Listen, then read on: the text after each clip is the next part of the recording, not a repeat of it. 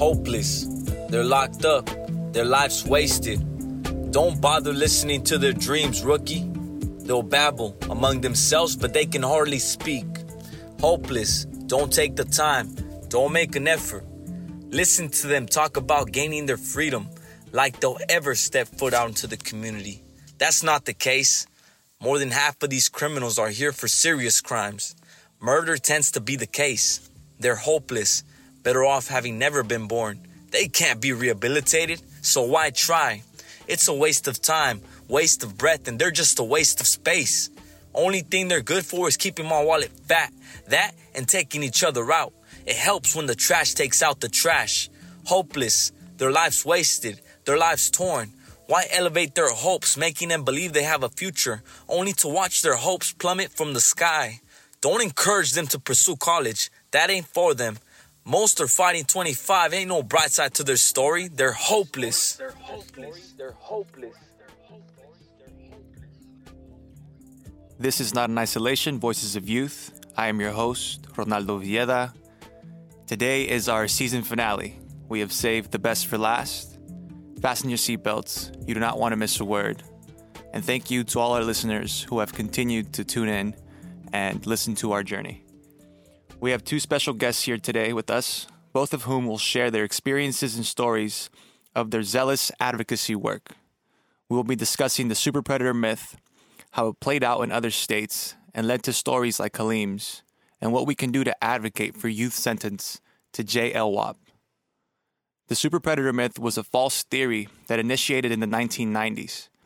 This led people to believe that there would be a wave of young people having the capacity of extreme violence and that they would not respond to any forms of intervention, that there was no hope for them. This changed the landscape of the juvenile justice system, hence the beginning of JLWOP. JLWOP stands for Juvenile Life Without the Possibility of Parole. It is a sentence of life in prison and we give it to children under the age of 18. The United States is the only country in the world that allows JLWOP. Let that sink in for a moment. Fortunately, there have been many reforms since the 90s where many states have banned JLWOP. I am one of the fortunate to have benefited from these reforms because of the passing of Proposition 57 in California. With me today is Halim Flowers. He is an artist, writer, and activist. He is the founder of Sato Communications. It is an honor to have you join us today. Halim, can you please uh, tell us about yourself, your background, and what you're doing now, and why you care about juvenile life without parole?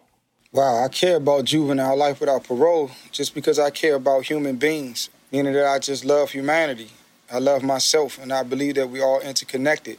My personal experience, or lived experience with this issue, is um, in the year of 1997 being falsely accused of being an accomplice uh, to a murder for which I was not present uh, during the commission of it. But nonetheless, I was charged under the accomplice liability doctrine of felony murder, which means you don't have to have an intent, you have to just be present for the commission of a felony.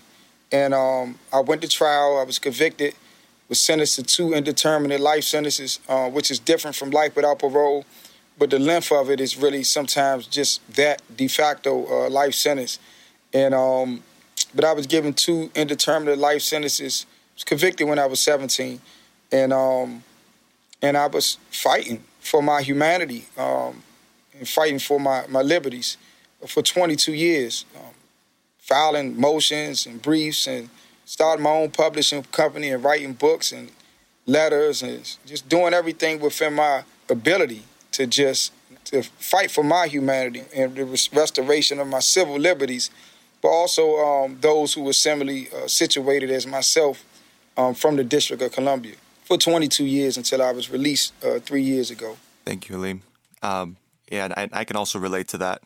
Um, I was uh, arrested here at 17 in Orange County, California, uh, for an attempted murder. Um, I was a direct file under Prop 21 um, I was facing life plus seven. Um, did four and a half years in the juvenile justice system, and it was um, it was surreal to be that close to the problem. I was with other youth some as young as 14, who were receiving lengthy sentences, being sent to prison. Um, and it was a hopeless place. We were all destitute. Um, we had no hope. There was no resources, no programs. Um, and to say the least, um, it's it's it's crazy to think how all of this stemmed from this super predator myth and this rhetoric that um, was responsible for the wave of legislation that ultimately affected black and brown youth across our nation. Um, we are also happy to have Kristen Rome with us today. She is the co executive director of Louisiana Center for Children's Rights. Kristen, can uh, you tell us a little bit about yourself, um, your background, where you started, and why you decided to go into the line of work, and what you're doing now, and why you care about juvenile life without parole? Thank you. Thank you both. I mean, I think I can start off, I, I can give you all of the history, but the, the long of the short is I, I started doing this work because I cared, you know, I, I was meeting brilliant, beautiful, amazing men like the two of you who were just condemned to die in prison because many of them um, were just a, a, a, mistake, for lack of a better word, that they had had made. But but to be more specific, how I came into it, I, am Kristen Rome. I'm born and raised in New Orleans. Um, ended up going away for college and um, went to Spelman College in Atlanta. After I graduated from Spelman College, came to back to New Orleans, and I went to Loyola University for um, law school. When I graduated from law school, I knew I wanted to go into criminal defense work, but I wasn't. Um, I hadn't fully defined what that meant for me. And so um, I, I, started doing a little bit of um, work with incarcerated men, and, and I started to realize that kind of what I wanted to do was help to get people out of prison, and in an effort to completely just stop the cycle, hopefully at some point. So um, in 2012, um, I believe Miller versus Alabama came out came down in June. So around July or August of 2012, I was at Angola Prison, um, which is our state penitentiary in Louisiana.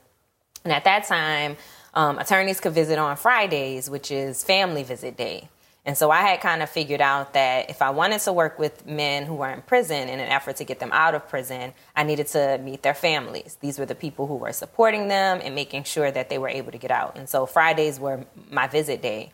And so one day I was visiting someone on a Friday, and he said, I, I want you to meet someone. And a man named Sean Williams came up to me and he said, Have you heard of Miller versus Alabama? I was about a year out of law school, but the way the bar exam and licensing works, I'd only been licensed for about, at that point, eight or nine months. And so he came up to me, he said, Are you familiar with Miller versus Alabama? I said, Absolutely not. And he was like, Well, it's it's the law that's gonna get us all all of us juvenile lifers out of prison. I was like, Oh wow, that's what's up. And so he was like, Do you wanna represent me? And I said, uh, No, I'm I'm fresh out of law school. You don't even want me to represent you. And so um, we talked about it for a while. He left and he came back. He was working concession that day. He came back. He brought me an order of French fries. He said, "This is your retainer. I want you to represent me." And so um, you know, we started meeting, we worked together. I reached out to another formerly incarcerated genius um, attorney. He's in law school now, Calvin Duncan, um, who was wrongfully incarcerated for many years at Angola. Calvin helped me figure out how to write um, a motion to correct illegal sentence based on Miller. I filed on behalf of Sean Williams, I filed the first motion of its kind in Orleans Parish. We litigated, we had a resentencing hearing. Sean was ultimately resentenced to life with parole, ultimately went before the parole board and was released. And now he works with us at LCCR as our outreach coordinator. So, really, the way I came into this work was just really divinely aligned. It was never anything I intended to do. Um, I just knew I wanted to get people out of prison. And so it made sense. It was aligned. All of my life, I've worked with young people, I've worked with teenagers. I love working with teenagers because I see the beauty and resilience and um, creativity in young people. And so, uh, yeah, I always credit Sean with with bringing me into this work. And so, for a long time in private practice, um, I did that work. And then 2018, LCCR started their team, or our team rather, to um, represent all the people in the state who were currently serving life without parole sentences since they were children, as well as the children across the state who are currently facing life without parole sentences.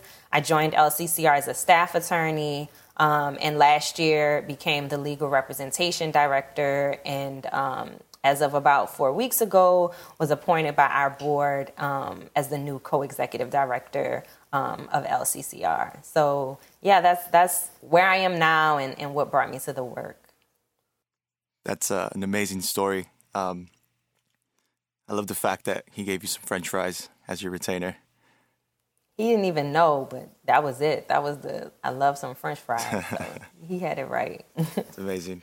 Um, Halim, I, I, wanted to ask you: um, Did you spend time in solitary, and for how long? Um, how did you keep yourself together, and you know what what kept you going through that time? I stayed in solitary confinement from '97 to no 98 to 2000 so like i was like from the age of 17 to 19 um, a guy tried to try to um, assault me and i defended myself and i almost killed him. And um, so I, I, stayed in solitary confinement for, for two years for that. And for me um, how I how I compose myself is, is, is through the literature and the arts. Um, I read a lot of books. I wrote a lot of music. I wrote a lot of poetry. Um, haven't had the opportunity to have good mentors who were going through solitary confinement around me. Some of these guys had been in jail longer than I had been alive at that time, and they had been in solitary confinement in various state and federal uh, institutions. So they just had that, that that frame of reference with that inhumane experience. Because my first time going through it, um, it was very traumatic, but just feeding off of their strength and their experience and them um, giving me the literature that I needed to read. Um, I never forget the guy who gave me uh, Soledad Brother by George Jackson and just reading um, all that he went through in the California state prison system, coming to jail as an 18 year old and developing himself into a, an international world renowned author and scholar. Um, in his own respect, you know, from being inside a prison and how he dealt with solitary confinement in San Quentin and, and Soledad and all of the different institutions that they ping ponged him around. So for me, uh, literature, reading about Nelson Mandela, 18 years on Robben Island, um, what Assata Shakur went through when she was initially incarcerated, them keeping her inside of men prisons, um, what Angela Davis went through, just, just you know, just reading about the elders and the ancestors, and, and just like um, putting their experience in compare and contrast analysis with my experience, and I felt like um, that I was going through something that was far more uh, doable and far more humane um, than what they went through, especially when I read Viktor Frankl, uh, Man's Search for Meaning. Um, just helped me to put things in a proper context and perspective, and whereas though it didn't kill my hope, you know, to, to want to stay uh, present in the present moment and still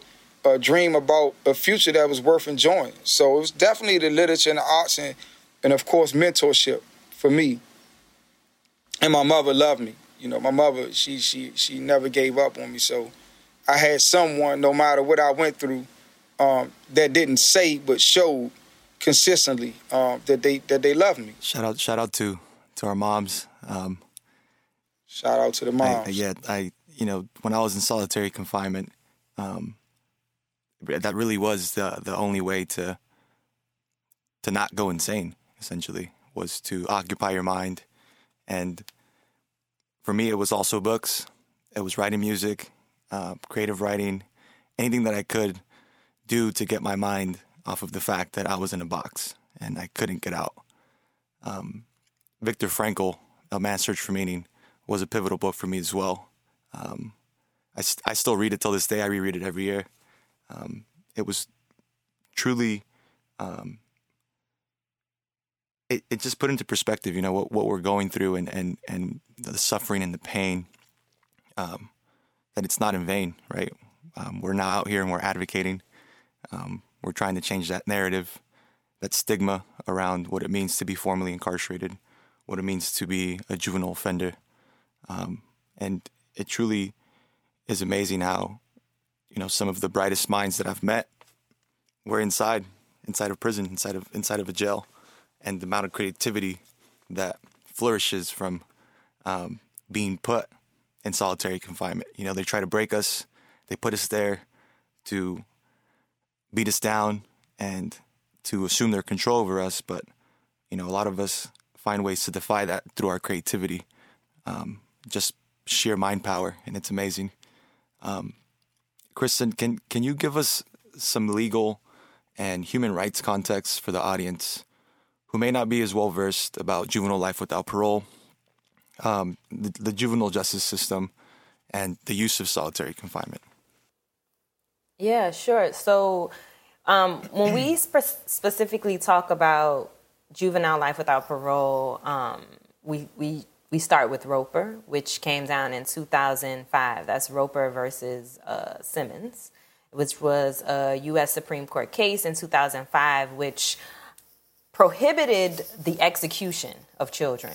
In 2005, when that uh, Supreme Court decision came down, America was one of only two known nations that were still using execution as a form of punishment for children in 2005. And so Roper came down and made it um, unconstitutional, deemed the execution of children a violation of the Eighth Amendment, a cruel and unusual punishment. So after Roper passed, it took another five years.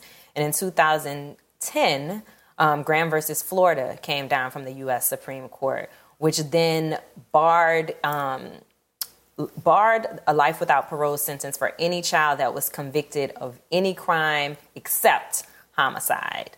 Um, and so that did away with life without parole for um, for lots of young people. But there are a few things, and Halim raised a couple of the things that came up with Graham that just weren't helpful to children. That one, if you didn't get a life without parole sentence, but you got what is commonly called numbers, you got a bunch of numbers, not letters, you got stacked on sentences, then you were de facto serving a life without parole sentence because no one lives for 125 years. Or if you got three 30 year sentences all to run consecutive and it's 90 years, well, you got a life without parole sentence, essentially.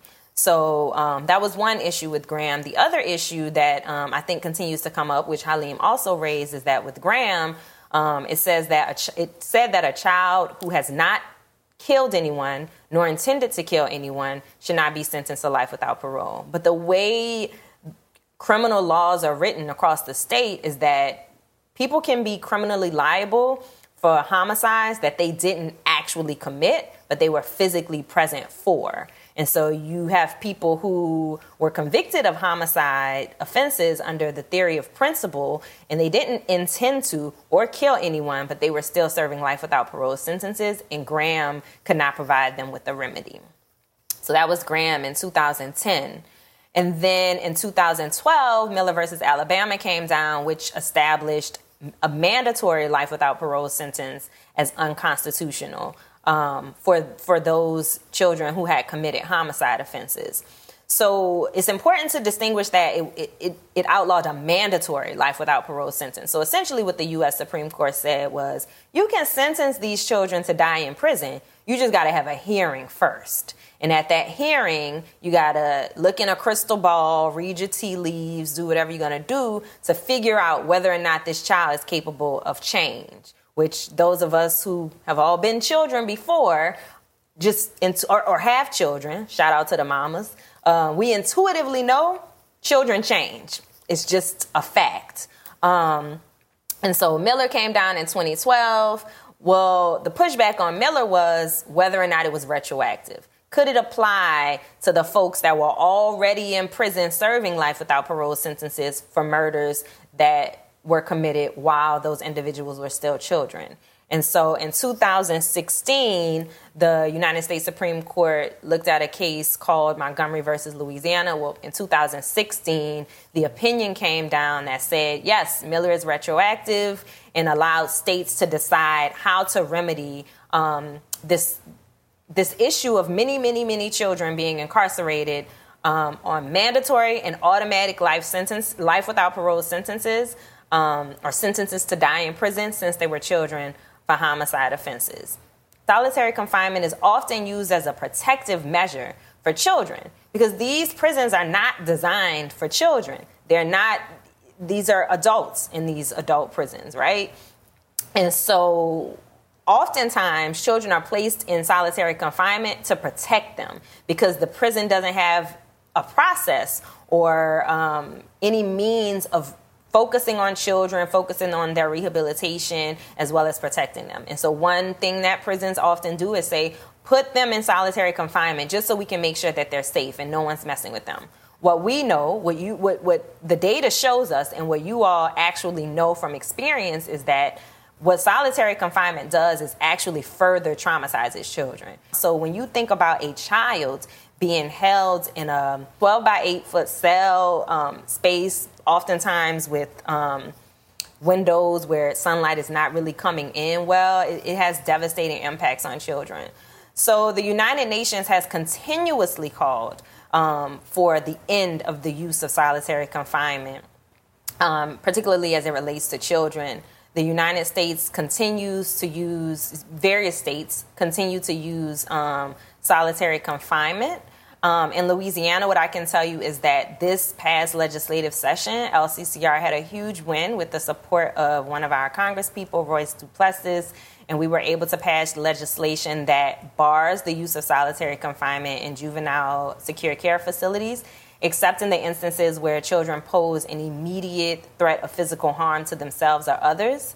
Um, and even then, there are very clear parameters about how long the child can be held in solitary confinement. Their parents must be made aware immediately. Um, they, there, there are a bunch of bench, um, there are a bunch of things that must be done to make sure it's done well. Obviously, it has to be implemented and followed like every other law.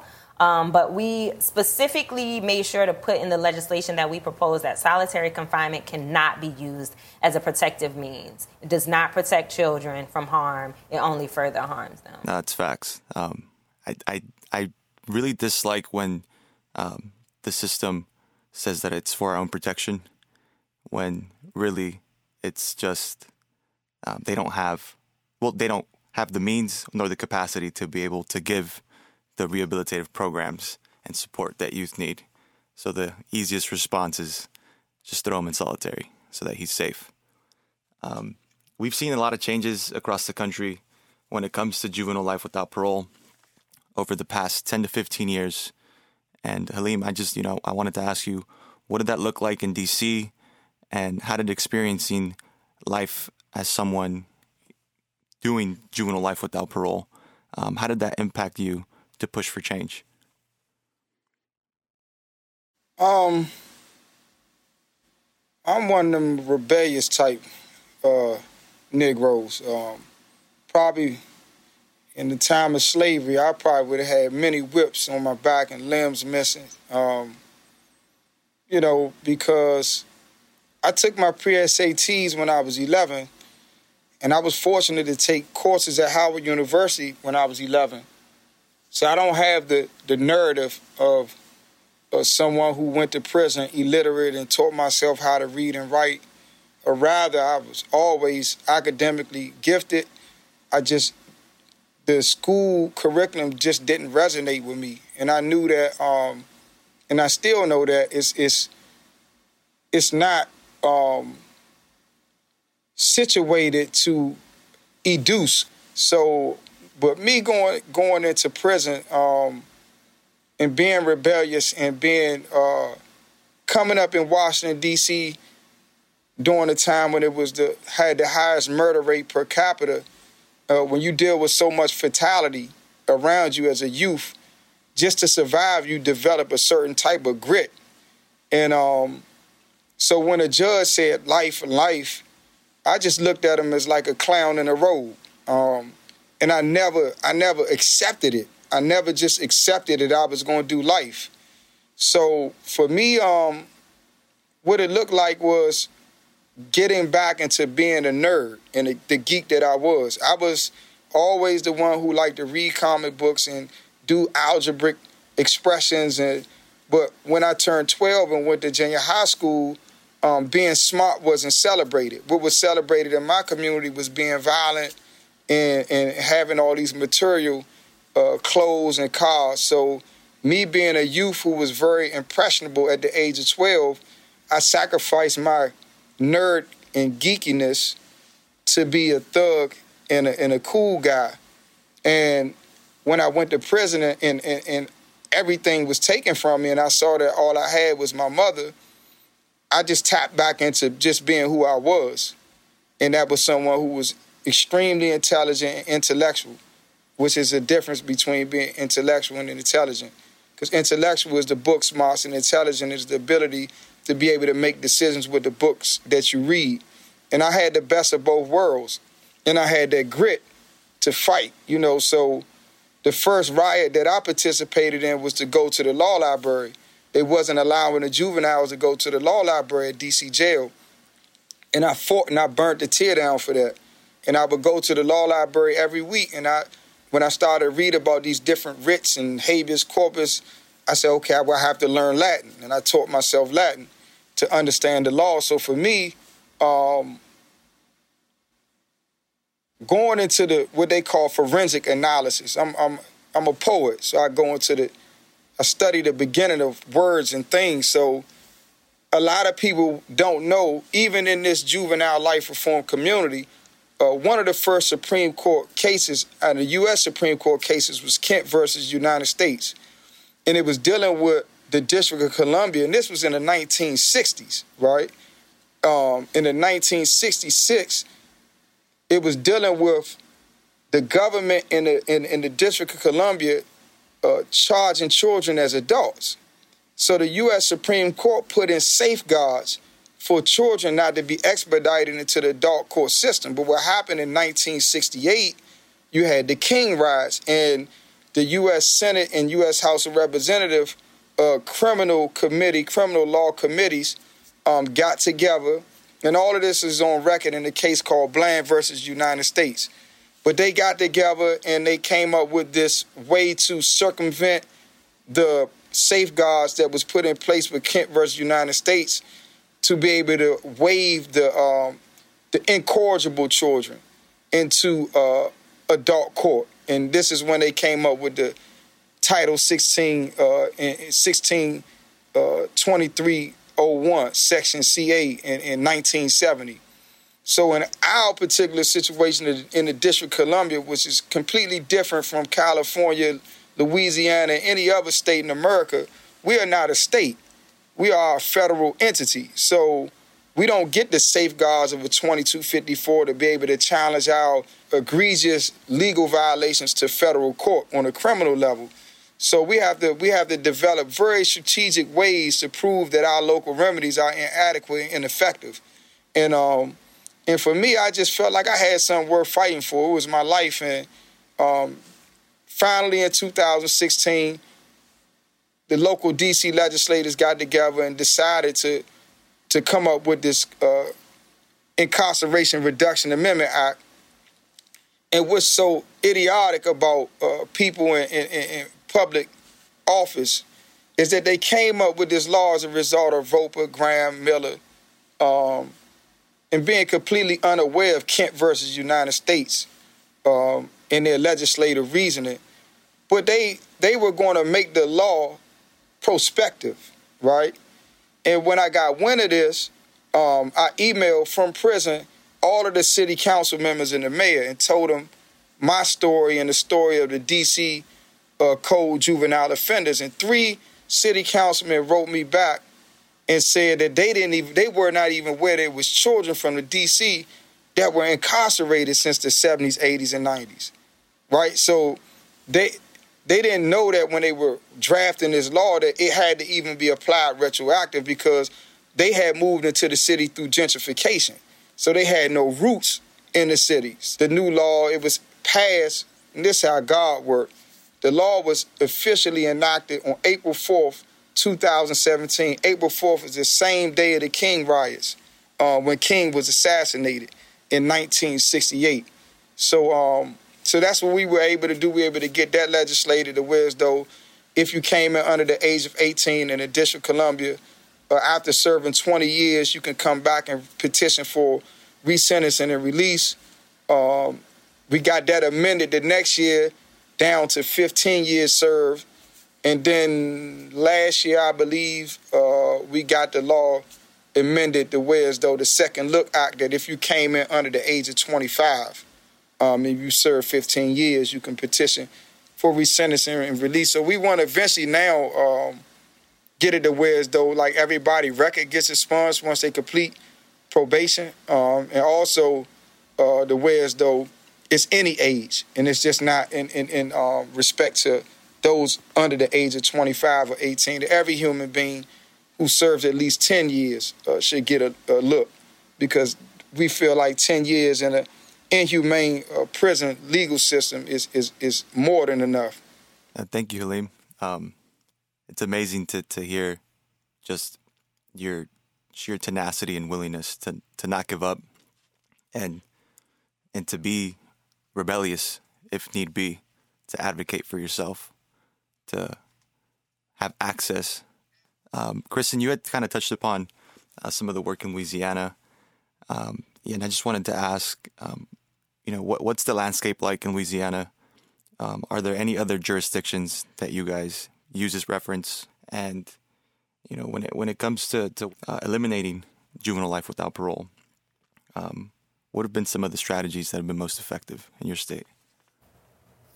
Thank you. So first, I just want to um, uplift what Halim said about like essentially this concept of Sankofa, like this concept of going back to get what is ours to like project ourselves into the future. And how important understanding the history of where we are is to how we determine our solutions. And even in this conversation, like obviously the history starts way before 1970 you know what i'm saying? And so in, in thinking of solutions we got to think about like why was this system even created? Why was why were police even created? Why was the criminal legal system even created why was the juvenile system even created and then when we when we know those reasons that helps us get towards solutions and then also just raising that you know my role as an attorney and what I try to impress upon attorneys that um, work in our office and what and what we try to impress upon everybody at LCCR is that you know we say we're client centered for a reason. We're not we're not leading any of this. We're supporting this. People people like Halim got himself out of prison. You know, Sean got himself out of prison. And so we support in the ways that we can support. But ultimately, um, you know, we, we want to support folks who, who are able, we want folks like you leading this work, telling us how to, how to make these changes. And so there, there are a few things um, we've been able to do in, in Louisiana that have been helpful. I spoke about the solitary confinement bill. Um, in 2017, we passed the legislation that um, implement or has allowed us to start implementing um, the Montgomery versus Louisiana and Miller versus um, Alabama decisions. And so through that work, um, we passed legislation that now allows and let me preface it by saying we are nowhere near the law is nowhere near where it needs to be children can receive for homicide offenses can receive a life without parole sentence after a hearing, or they can receive life with parole um, after a hearing. And life with parole looks like them having to serve 25 years and complete a num- number of other requirements before they can go before the parole board. The reason why it has been that particular law has been impactful in Louisiana is because in Louisiana we had a large population and we continue to have a larger than should be population of men serving life without parole sentences, and they've served well over 25 years. And so we saw this legislation as we continue to push and move to abolish the completely. We saw it as an opportunity to get a bunch of folks out of prison, and it and it has allowed us to do that. Um, so we continue to work on abolishing JLWOP, and and um, we continue to take our clients to with us to court and make sure that we are advocating for them to be resentenced to life with parole and then representing them at the parole hearing um, where it's um, where where they want us to represent them at the parole hearings. Um, I want to like give some specific numbers about the the national landscape. So before Miller, 20 again miller versus alabama is the decision that barred mandatory life without parole sentences for children who um, were convicted of homicide offenses. So before miller 29 jurisdictions that was 28 states and the federal government had mandatory life without parole sentencing schemes for juveniles who committed homicide offenses. So that means if a child was convicted of a homicide in those 28 states and the federal government, they automatically received a life without parole sentence. That was before Miller. Now, currently, um, there are 26 jurisdictions, 25 states, and the federal government who bar the penalty of life without parole entirely for children. Children cannot receive life without parole sentences in those jurisdictions.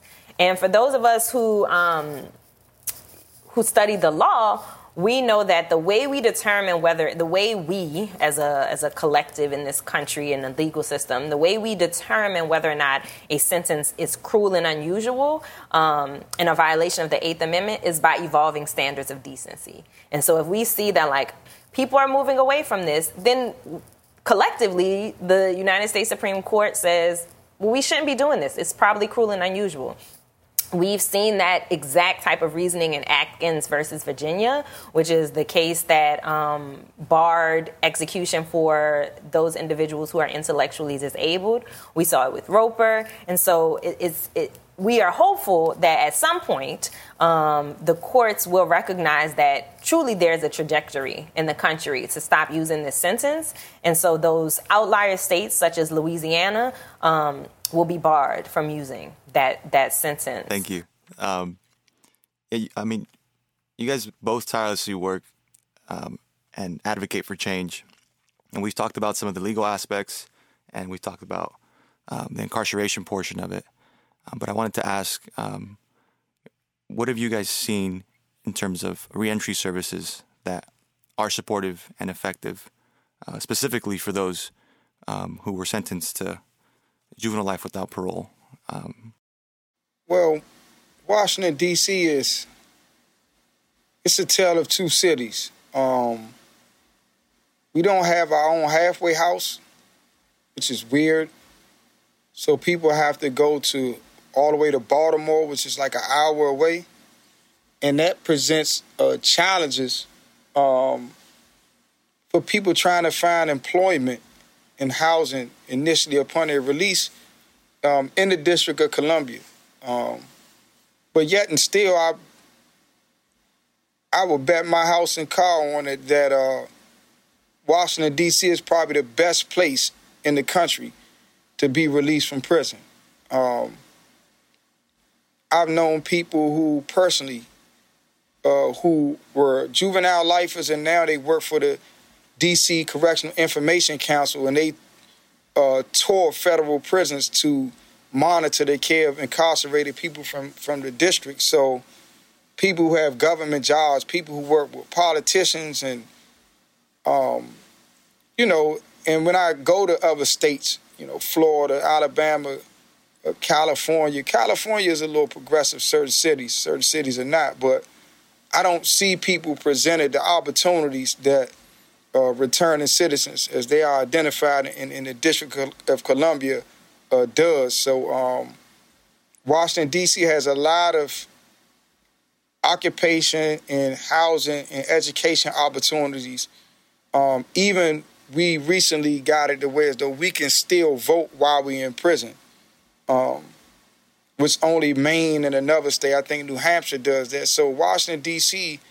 Uh, it's not perfect. Like nothing probably in life isn't perfect, but I believe that Washington D.C. Um, is the best place to return from. A lot of amazing nonprofit organizations um, that do the work of to help people reenter with clothing and food and things of that nature. So, um, and then being a DC citizen, you get to go to University of District Columbia free of charge. So, you get access to higher education, food, employment, um, transportation, stipends for all these different things, and I think um, you'll see that the, District of Columbia will produce some of the uh, most uh, successful returning citizens, uh, in particular juvenile lifers. Uh, now, because so many of us are getting out, we have like our own little community now. So, thanks, Halim. Um, and yeah, just just like touching on reentry, um, you know, I wanted to ask you what was the most difficult aspect of, of your reentry, and and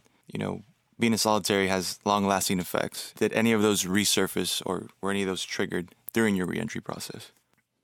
Well, I think like for me, the most difficult process, what I would say, is figuring out without like intergenerational experience or playbook um, how to be like a loving husband and a father and a neighbor.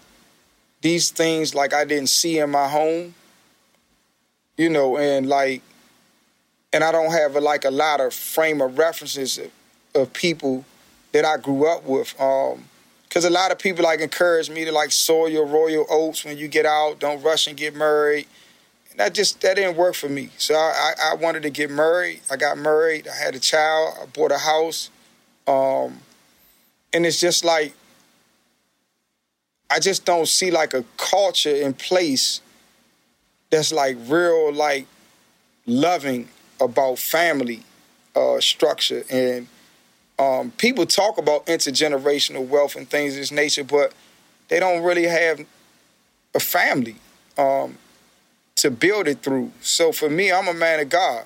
You know, I'm not very religious, very spiritual though, very intuitive, and like what's been most challenging for me is like um really, really like wanting to be the best partner and father and son and like just to be the most loving person in a genuine way.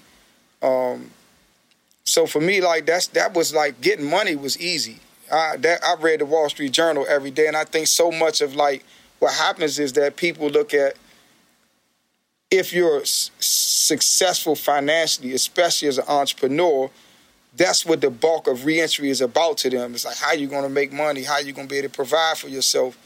That part for me was easy. Um, but how do you how do you be like how do you love yourself? as an entrepreneur? How do you balance your love for entrepreneurship and wanting to provide for your family with spending genuine time with your mother, who was there for you all the time, and your wife and your child? Um, those are the things I don't see successful role models for a lot, and um, and those are the things like been the most, I believe, the most challenging. Probably need therapy too, though. That's something that I'm open to now. Like I've never done therapy. I used to be avidly against it, but now like I really want to do couples therapy and like individual therapy. Like that's beautiful. Thank you. Yeah, thank you, Halim. Um, I, I just wanted to open it back up to you, Kristen, if you wanted to give any final thoughts. I mean, Halim said it all, but I think one really important thing that he raises in in Louisiana, we have one main reentry program for um, so-called juvenile lifers. Um, really, we got one main reentry program for everybody, but you know this particular one um, focuses heavily on um, juvenile lifers, so-called juvenile lifers, partially because they are the most like it's it's happening, it's actively happening that people are coming home from that. Um, there's another one that's starting, but it'll deal with folks who are who have specifically been um, convicted through non-unanimous juries. But anyway, I think what Halim raised that's really important is that oftentimes re- reentry programs only focus on like a person's financial well-being, right? And so, like he was saying, intergen- intergenerational wealth. Well, there's no focus on intergenerational health whether that is your physical health because you've been in prison for 30 years, eating trash, not moving around enough. Um, also, your mental health because you've been in prison and you've been in solitary confinement for a number of years and you've had to see and experience things that no one should have to experience or see, um, as well as your spiritual health, right? Because I know, like in Louisiana, if you're going to do any type of spiritual work in a prison, in the prisons in Louisiana, it's either going to be Islamic or Christian. There's no other options for um, community spirituality, at least not um, in an organized way. And so, um, you know, from like a purely like this is what the law requires in the box type of way, what we see when we go to parole hearings is that the parole hearing is the parole board is very concerned with an individual's ability to get in, get employment, to have somewhere stable to live, um, and whether or not they have family support. Those are like the main three things that are important to them. And and for those of us at LCCR representing people before parole boards, it's normally pretty easy for us to line up those things. It's pretty easy to line up a job. It's pretty easy kind of to figure out where they will live, even if it means funneling them through this um, reentry program that I referenced. Um, and normally, at least, um, you have one or two family members that can provide them with support what Halim raised is important. I think there is a gap in creating reentry programs that are holistic and really focus on the person's just well being in life. What we know about the adolescent brain, so if we go back to when so called juvenile lifers are first incarcerated. They're teenagers. And what we know about the, the brain is that um, the prefrontal cortex, which is what manages, and I'm not a scientist, but I know a little bit about this, so y'all uh, bear with me as I try to explain it. But the prefrontal cortex is where we get our reason from, is where we can, you know, appreciate the risks the benefits and risks um, where we can slow down and say uh, like i could punch you in the face right now but if i punch you in the face this is what's going to happen if I punch you in the face. It's that, uh, you know, ability for us to kind of breathe for a second. And so teenagers um, when you are a teen that's the last part of your brain to form. Your prefrontal cortex is the last part of your brain to form. What has already formed by the time you're a teenager is that emotional part of your brain. The part of your brain that tells you oh yeah take the risk. Oh yeah you might get a you might get a reward for this. Oh yeah you're gonna look cool if you do this. That that immediate reward kind of emotional just act on impulse kind of thing that's working. The gas the gas is working when you're a teenager. What is not working is the brake. And so when we incarcerate people, but then, I'm sorry, let me back up. When we allow the brain to develop as it's supposed to develop, and when children are getting the love Halim kept talking about love. When children are getting the love and nurturing that they need, what happens is there's a pruning process that kind of defines and makes the brain so beautiful and tells the brain how to respond and tells the brain you're okay, you're protected, shows you who you are, the godliness within you. And so if we put a child in a anybody that's ever been in a prison, I mean, I don't know how else to describe it other than just like the energy in every prison that I've gone into is just so dark. The, the, the overall energy. There are beautiful people that you can sit and have a conversation, and their specific energy is not dark, but the energy of the facility, the place, there's a dark energy in that place. In Louisiana, you know, the the story goes, and I believe this story that Louisiana State Penitentiary is called Angola because it was a former slave plantation. So you know what kind of energy pulsating through that environment. And so you take a child whose prefrontal cortex has not been developed and whose brain has not had the opportunity to prune itself and to make the necessary connections to connect emotion to action in a way that is healthy and you put them in this environment and then their brain permanently turn it, it it starts to it's, your brain is still going to develop nothing's going to stop it from developing it's just not going to develop under these circumstances that can cause it to be more rigid because the adolescent brain is still plastic. And so when a child commits a harm especially a harm like a murder a, a homicide taking someone else's life that child is really really really in crisis. And that is a beautiful opportunity to help that child to help their brain to start to rehabilitate and, and, and react, respond, and be nurtured in a way that can benefit not only the child, but their family, their community, everybody. And instead, what we do is we put them in very harmful, dangerous environments and let their brains develop there, where they become more rigid. And so then when the reentry does happen, then it is really, really, really important now as adults to figure out how do I respond in a good way? How do I communicate with other people? When I'm angry, how do I not like yell at my wife or yell at my mother or yell at my child? But how do I like disagree in a way? And I'm not saying that everyone like yells, but I'm just, you know, saying to be able to understand how to make these communications. and it's a lot harder to repair and fix when you're an adult.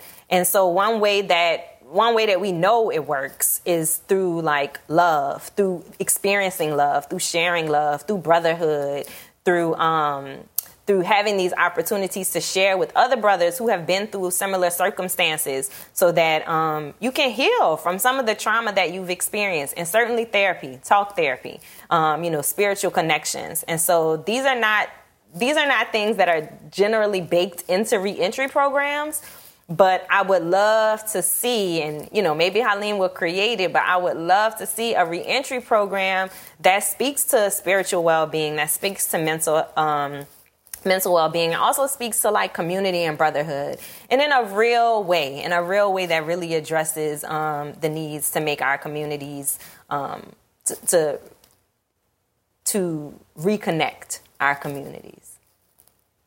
Yeah I couldn't agree more with you. Um, we definitely are lacking uh, reentry services that have a continuity of care that have the holistic elements that provide the mental health um, and you know, it, it's it's something that um, prompted me to create my own nonprofit, and it's the reason why I do this work as well. Um, to be able to establish that continuity of care and to fill those gaps, because I experienced it myself as well when I came home. Um, and a lot of people fall through the cracks, right, when they come home because of the lack of mental health or the, because of the lack of support, the lack of community, the lack of peer to peer you know solidarity and, and being able to have the conversations um, of the trauma we experienced. Um, I just wanted to uh, turn it back over to Halim. Um, let you share any closing thoughts. For me, a closing thought is um, I'm so thankful anyone who who has opportunity to uh, come across this recording. Um, we are all so blessed, you know, to be alive. And I think anything that we we do uh, with this work, with this information that's been presented today, um, because we're talking about a very gross injustice that's happening to a particular um, vulnerable uh, population of our human family, which is children. And yes, in some cases, children are doing or committing horrible, inhumane um, offenses upon humanity, and but nonetheless, they are they are our children, and it takes a cha- it takes a village to raise a child. It also takes a village to fail one, and um, when our children uh, do commit these horrible acts, because now this is not just an inner city a thug thing. We have children from the upper economic stratifications who are going to churches and malls and schools and killing people indiscriminately um, in football numbers. And but yet and still they are deserving of grace um, and just mercy, as Bryan Stevenson would say. So I just hope that anyone that has the opportunity, myself first and foremost included, to engage with this recording um, to understand whatever work that we do internally and externally to, uh, to make this experience that we call life in society more more humane, more loving, more equitable. Uh, that we we do it from a space of love and um, and grace, and not anger and, and hatred and fear. Um, because if we do, then the work, um, as Frederick Nietzsche would say, you know, let those who seek out to kill monsters make sure they don't become one in the process. So, you know, and all in all, I just believe in love, and I believe that we're gonna win. So, um, with that, um, I'm very enthusiastic um, to do the work, and just thank everyone for being present and for for um, seeing that I was worthy of being heard and seen. Thank you, Halim. Um, it's truly inspiring and, and just amazing to have both of you on today. Um, and, you know, love trumps all, right? Love will prevail.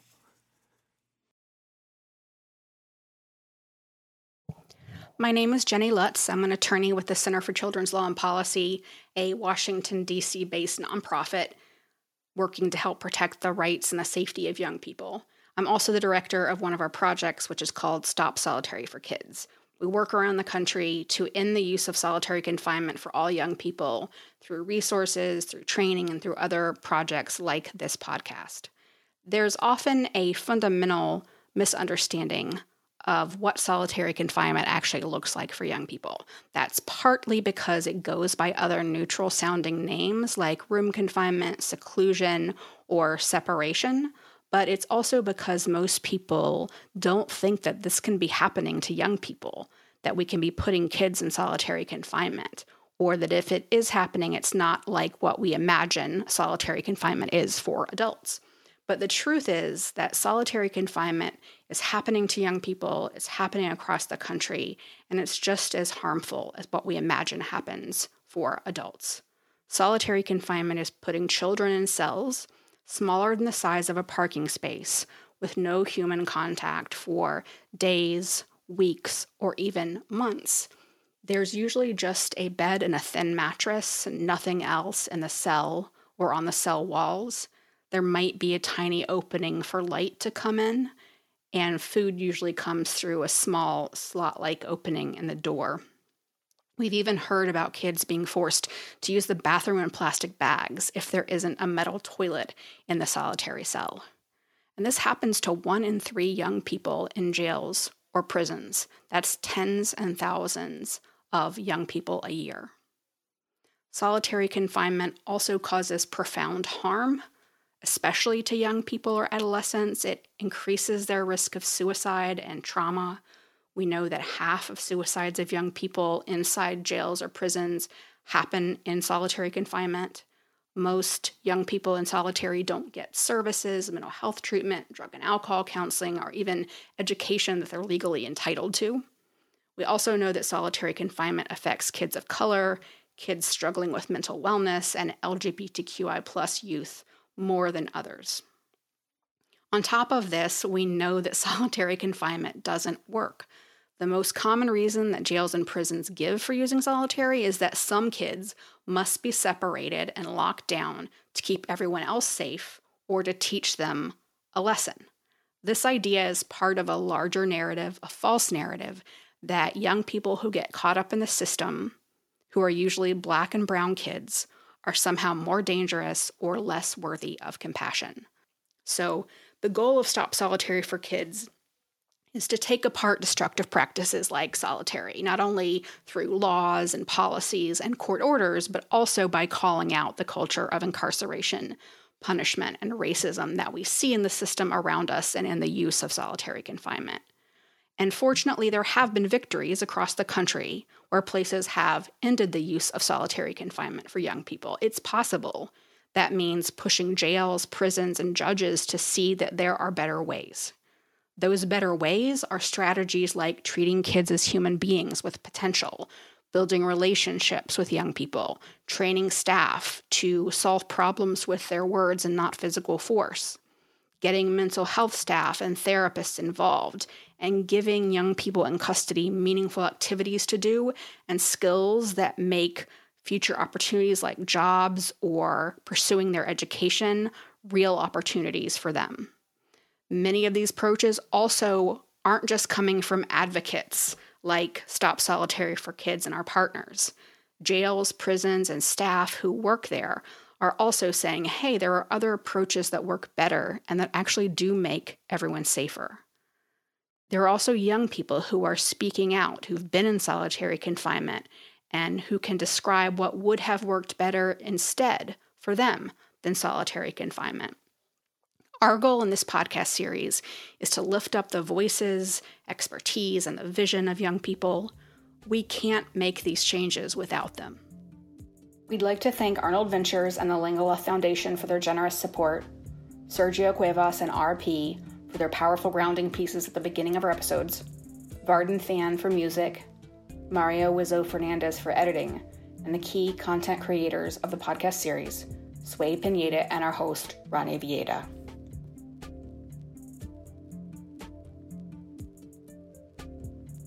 Thank you for joining us this season of Not in Isolation. We are so grateful for everyone who contributed their time to creating this podcast and to you, our listeners. This will be our last episode for season one, and we look forward to season two in 2023.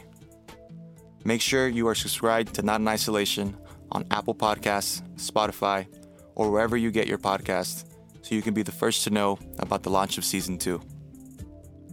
While the season of our podcast is over, the work never stops. October marks Youth Justice Awareness Month, and we are celebrating and honoring all the hard work of directly impacted individuals, community leaders, advocates, defenders, coalition builders, legislative champions, judicial officials, and allies who continue to fight for change for young people across the country. We see you and are standing with you in the fight in October and beyond. Signing off for season one, I am your host, Ronaldo Villeda. Catch you in 2023.